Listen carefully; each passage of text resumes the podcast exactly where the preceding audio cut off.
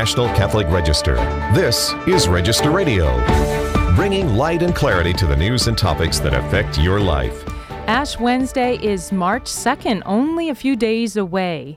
Do you know what you're giving up for Lent? EWTN's Father John Paul Mary Zeller joins me to help us prepare for Lent. Then we turn to something a little more mundane pets and their place in our lives. Are pets making our lives better, or are they drawing us away from something greater? Register writers Jonathan Liedl and Peter Jesserer Smith share the lessons they've learned in reporting on the value of pets. I'm Jeanette De Melo, editor in chief and executive director of the National Catholic Register, and your host here on Register Radio. I have the pleasure of being in Birmingham right now at the EWTN studio. Usually I'm from my home studio, and that makes things a little more awkward, but I've got guests in the studio today. I get the pleasure of sitting face to face with Father John Paul Mary.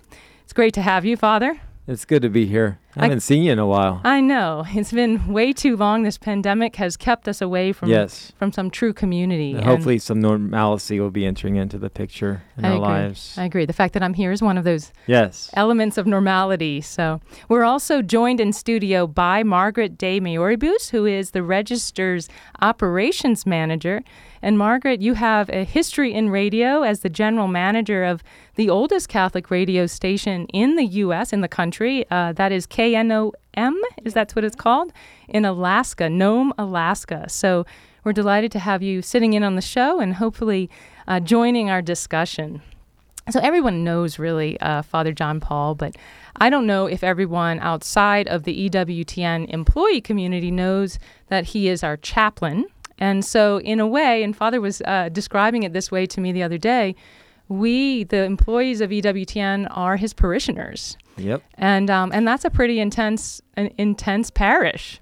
It's a great opportunity. I mean, it's just for me. I think um, just looking at it that way and being a priest, and I I kind of joke because you know a lot of my friends are parish priests and they see their parishioners uh, th- once a week, uh, twice a week maybe at different uh, uh things going on in the parish, and but I get to see my parishioners uh, all day long practically. So when they come to work, eight, nine hours a day, I get to come down here and interact with uh, the staff here, uh, both Catholic and non Catholic. Right. And it's really an amazing uh, experience. And not only those, but ones like me who work from home, from home. or from different distances, and, and you yes. make every effort to be with us uh, even wherever we are. And, and for that, we're really grateful. I know my team is always grateful for our virtual prayer chapel, and you're always following our intentions there and, and um, pitching in your prayers. And that is a huge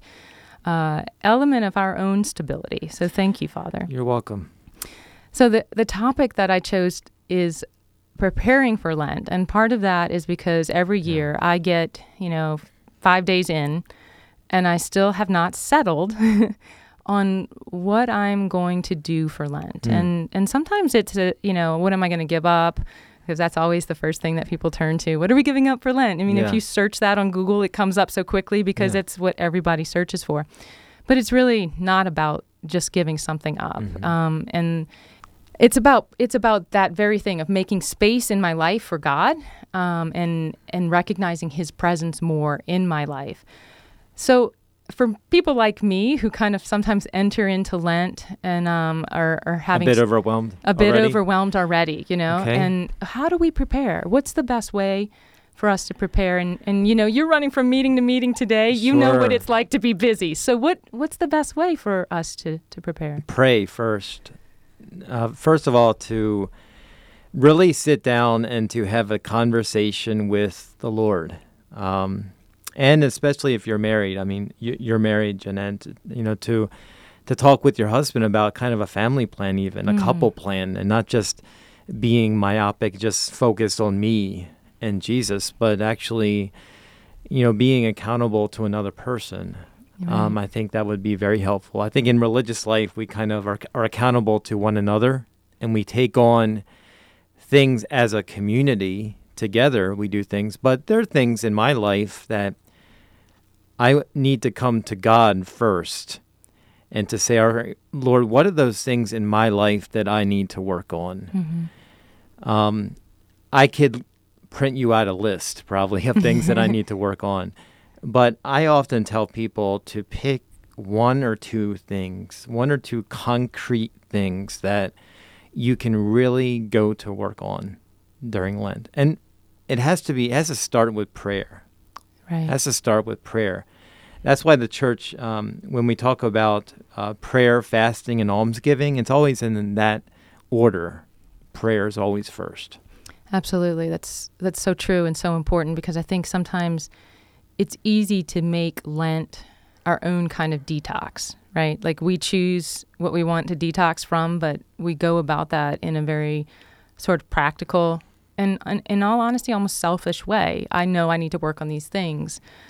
Um, to start with prayer means we're starting with somebody else's priorities, right? Uh, I mean, those priorities are His with Yeah, capital H. yeah, the Lord's priorities for us, and He He wants our you know integration. He wants us to be you know fully alive. You know what it means to be fully alive uh, in the Lord. Um, and oftentimes, I think that begins with making a, a good confession. Hmm. You know, during Lent, to to start Lent in prayer, just saying, Lord, okay, I want to start out weeding the garden. And that begins with making a good confession, a good examination of conscience, and coming before the Lord and just saying, I'm sorry for all of these things, Lord. Right. You know, and receiving, you know, absolution and penance. And um, that's always a great start because very often people do this. They make good intentions in the very beginning of Lent and they start out well. And then at the end of Lent, that's when they make their confession. Mm. Mm, no, no, no, no, no. And that that often happens when we go on retreat too. I've experienced that on retreat. I've waited to the end to go to confession. No, that's not what you're supposed to do. I, I've learned the hard way. You go at the beginning, and even all throughout. You know, at the beginning of Lent, go make a good confession. Maybe two weeks in, three weeks in, make another confession. Don't wait to Holy Week to make a good confession. And that's is because of the clean slate. Yeah. And it's what it's Yeah. the freedom that you get at the very at, at the start at, after making a confession to be able to to see life differently um, a lot of times when when we walk out. Um, and also something Mother Angelica would say all the time, um, and and that's about just forgiving yourself and letting go. You know, Mm. not focusing on those sins over and over again, like you've got to fix the problem. Um, so I think that's that's real. That's great advice. That's really great advice to go f- at the very beginning. I want to bring uh, Sure. Margaret in, as I said uh, at the beginning. This is Register Radio, and and a part of the Register team is um, Margaret De Mioribus, who's our operations manager. She has some radio experience, um, but like all of us um, at the Register, she's just a Catholic along the journey. And so, Margaret, what what do you do to prepare? Thanks, Jeanette. So I, I think just what Father was saying, sometimes for Lent, we can start off almost looking at it like New Year's goals. We have all these great intentions, we set all of these goals for ourselves, but it becomes a to do list instead of a to be list, um, Mm. or how we want Mm. to grow in the season of Lent. And I have found. I really look forward to this season of Lent because I know at the end of it, there's so much self awareness that happens, so much spiritual growth that happens, even if I'm not realizing it along the way. But at the end, um, that really does kind of shine through. So for me personally, something I've done over the past, I think just two Lents now, is I find some some friends, just a small group of good friends, and we do a study together. Whether it's something we come up with ourselves, whether it's something that's published already, and we just each week just check in. How am I doing? Not make it a to do like we have to read something, but how are you doing this week? What have you learned about yourself this week? How are you growing closer to God? Um, how are you growing in just awareness of yourself during the season spiritually? And, and that's been wonderful and such a gift because, you know, for me, it's been women, we've done this together. And the, we're- we're all in different seasons of life. Some are married, some are single, um, some have children, some don't. So having even all those perspectives brings a, a dynamic just conversation and accountability um, for for each of us, which is such a lovely gift. So I think looking forward to Lent, getting excited instead of starting to create the to do list, is something that's helped me a lot because I know that God is going to be working even in my messiness that's a great segue to something else I wanted to ask uh, Father John Paul about. Uh, many years ago, you mentioned uh, mm-hmm. to me that you did Exodus 90. My yeah. husband is doing that for the second time uh, this year. He just started a few weeks ago. I know so many men who are doing Exodus 90. First, a quick what is Exodus, but what are the fruits? It's like Margaret says, it's a, it's a community. Yeah, it is a community of accountability. I think uh, when men get together, we realize that we can't do it on our own. Um, I think um, Exodus is about deliverance. That's where the word comes from. The book of Exodus is about deliverance. Um, the Egyptians being, um, you know, over, you know, the Israelites, and the Israelites being freed from um, the slavery uh, that they were in, and then going through into the promised land. And they didn't do it by themselves. They had a group of people with them going into the promised land. And that that is what Exodus 90 is about. It's about 90 days of really intense um, prayer, um, working out, uh, accountability. Uh, it's about making self denials with food, not eating between meals. Uh, yeah, I've done it about I think four times now. Yeah, wow. Um, and it, it's made a big impact in my life. It really has. I went through it with nine married men. I mm-hmm. was the chaplain, and I took it probably the most seriously. As a matter of fact, a lot of people were asking me, like, "You're wasting away to nothing. What's happening to you?" you lost weight. Yeah, I lost over 50 pounds. Um, I mean, I got into a time in my life I was like, you know, a little bit over 225, and I wasn't too bad. But my mom was like, "Yeah."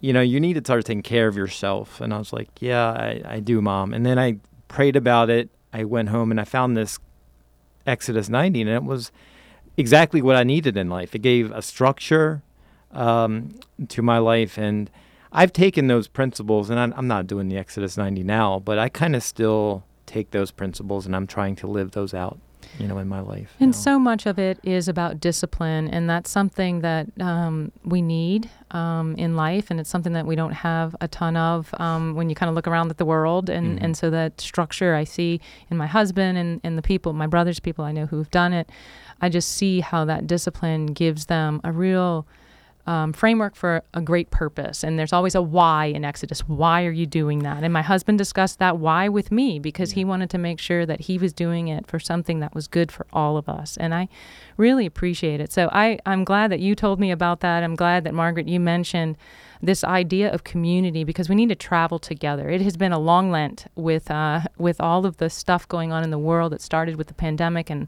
and all of this. It's been a long Lent, and so we can't do uh, uh, Lent alone. We do it with the church, we do it with the Lord, and we do it with our community. And I think um, those are the takeaways for me right right here from the show. But thank you so much for both of you being here. It's uh, it's, it's so awesome to be in the studio with you and with Jeff.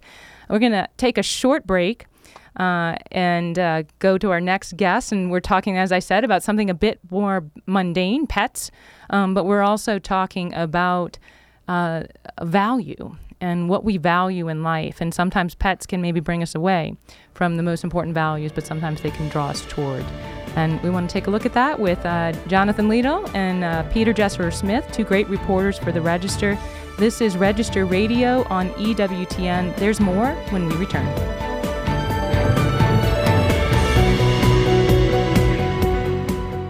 Pursue what matters most in 2022 life, liberty, truth.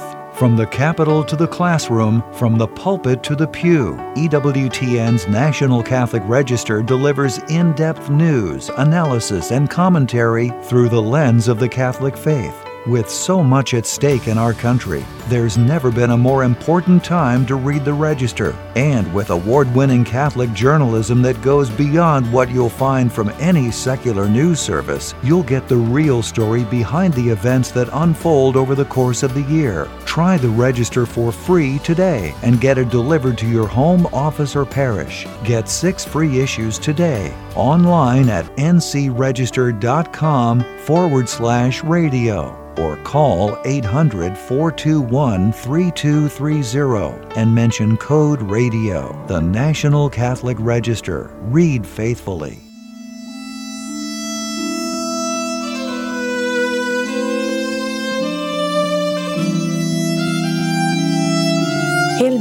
Full of grace, the Lord is with you. Blessed are you among women, and blessed is the fruit of your womb, Jesus. Holy Mary, Mother of God, pray for us sinners, now and at the hour of our death. Amen.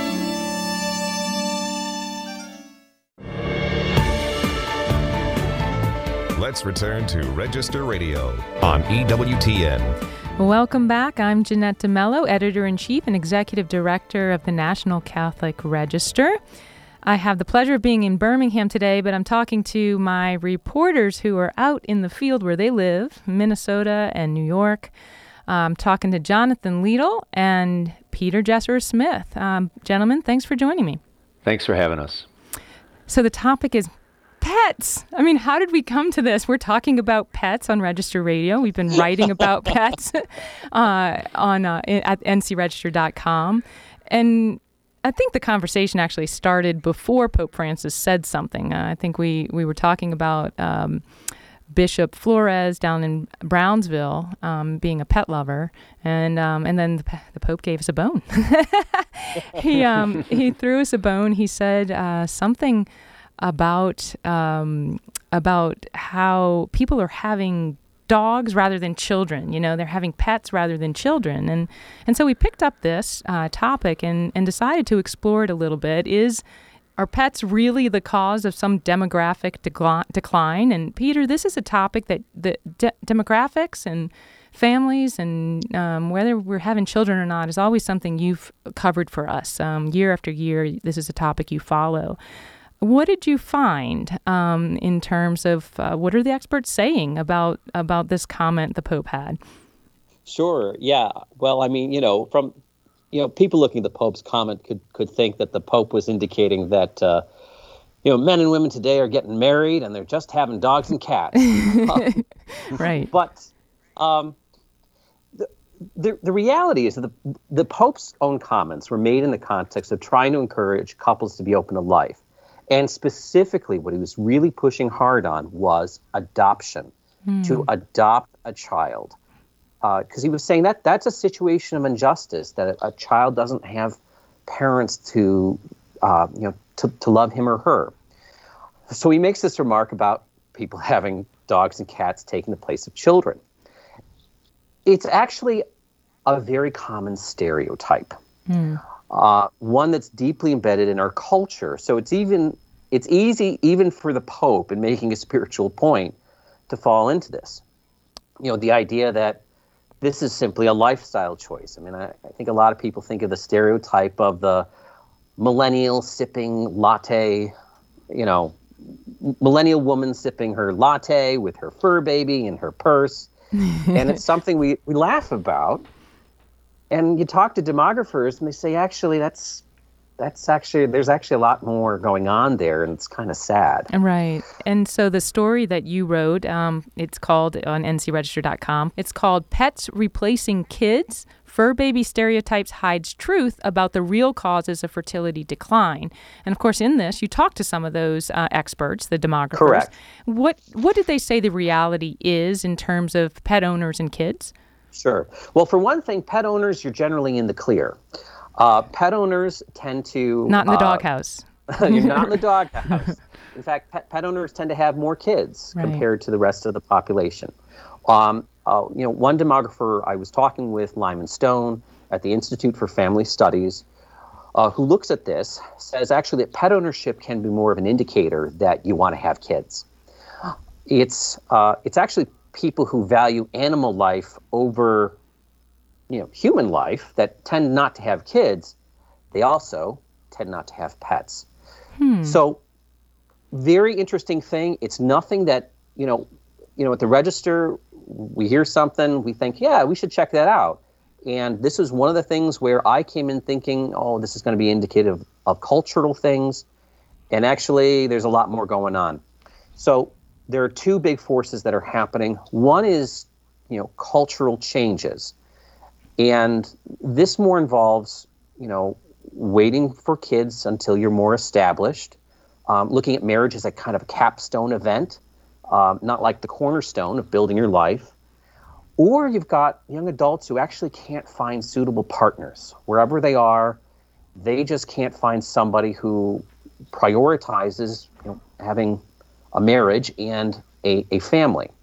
And one of the big cultural value changes is not women in the workforce, it's um, it's men prioritizing career and work fulfillment over hmm. family.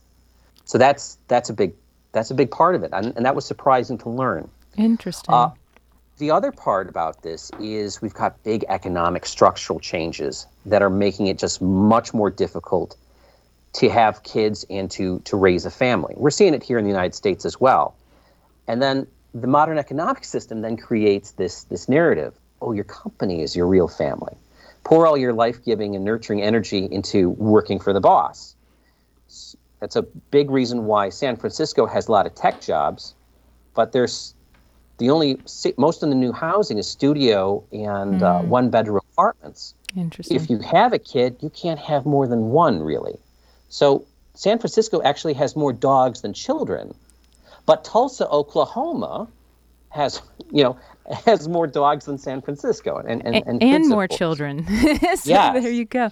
Peter, it's fascinating and I of course want people to to read your story and and as I said, this is if you went to ncregister.com and simply in our search bar put pets replacing kids question mark, you would get this story by Peter Jesserer Smith. Very interesting about the real reasons for our uh, demographic decline. Why are people not having more children? And as Peter said, it has a lot to do with economic and cultural changes um, than people having pets, of course. But, you know, turning back to that subject of pets, um, you know, friend or foe, if, if you will, in the long term uh, of life. And, uh, and Jonathan, you, you took up this very question. Uh, with a bishop who we know is a pet lover. So this is Bishop Daniel uh, Flores down in Brownsville, Texas. Uh, what does what does he have to say about Pope Francis's recent comments? Yeah, well, when Pope Francis made the comments, and of course there was a, a bunch of hubbubaloo kind of in the media about what he said, and is he attacking pets? Is he attacking the value of pets? Um, just as an opportunity to kind of go deeper and, and ask the question, well, what is a, a proper relationship to pets? So Bishop Flores, I think, is just uniquely uh, situated to to answer this question because, as you pointed out, Jeanette, he is a pet owner. He owns a one-year-old husky named Curiosa. Uh, but additionally, he's also the USCCB's doctrinal head. Uh, So he's the, the head of the bishops uh, on doctrine. He's known for being a very uh, kind of rigorous Thomist. Um, so I just thought it'd be really interesting uh, to talk to him uh, to get his reaction uh, from the Pope's comments and also to kind of delve into, if you will, uh, the theology of pets. So it's really a question of, of priorities. And the point that, that Bishop Flores made, you know, he said in, in the West right now, we enjoy a lot of economic success and we have the ability in a way we've never had before to almost choose what kinds of relations uh, we enter into. And so he said the worry is when we might substitute uh, a, pet for, for another kind of human relation. So the yeah, so really it's a question of, priorities, and it's also a, a, question of of sort of um, responding to things and being responsible for them in the way that they're meant to be, uh, uh, consistent with their nature, right? So the danger uh, of substituting pets for human relations, uh, we can see it kind of in, in two ways. Bishop Flores made the point that during the height of, of COVID, isolation, and lockdowns and things like that, the number of uh, pet adoptions actually skyrocketed, which he says, hey, that's a, that's a good thing. But after the pandemic began to wind down, something we notice is a spike in the number of pets abandoned. So cats and dogs just left out in the middle of, of, of fields. When we substitute a pet for that kind of human relationship we're looking for, it actually becomes uh, an injustice to, to the pet, right? We, are trying to use it to, to fill something that it's not meant to be filled, uh, and it can be uh, discardable. The other extreme, though, uh, that I've noticed in some Catholic circles is to kind of, uh, you know, almost to kind of poo poo the idea of pets, right? Mm. To almost say, um, you know, these are just mere uh, matter, mere creatures, uh, you know, that, that we shouldn't uh, we shouldn't name, for instance, we shouldn't have in our house.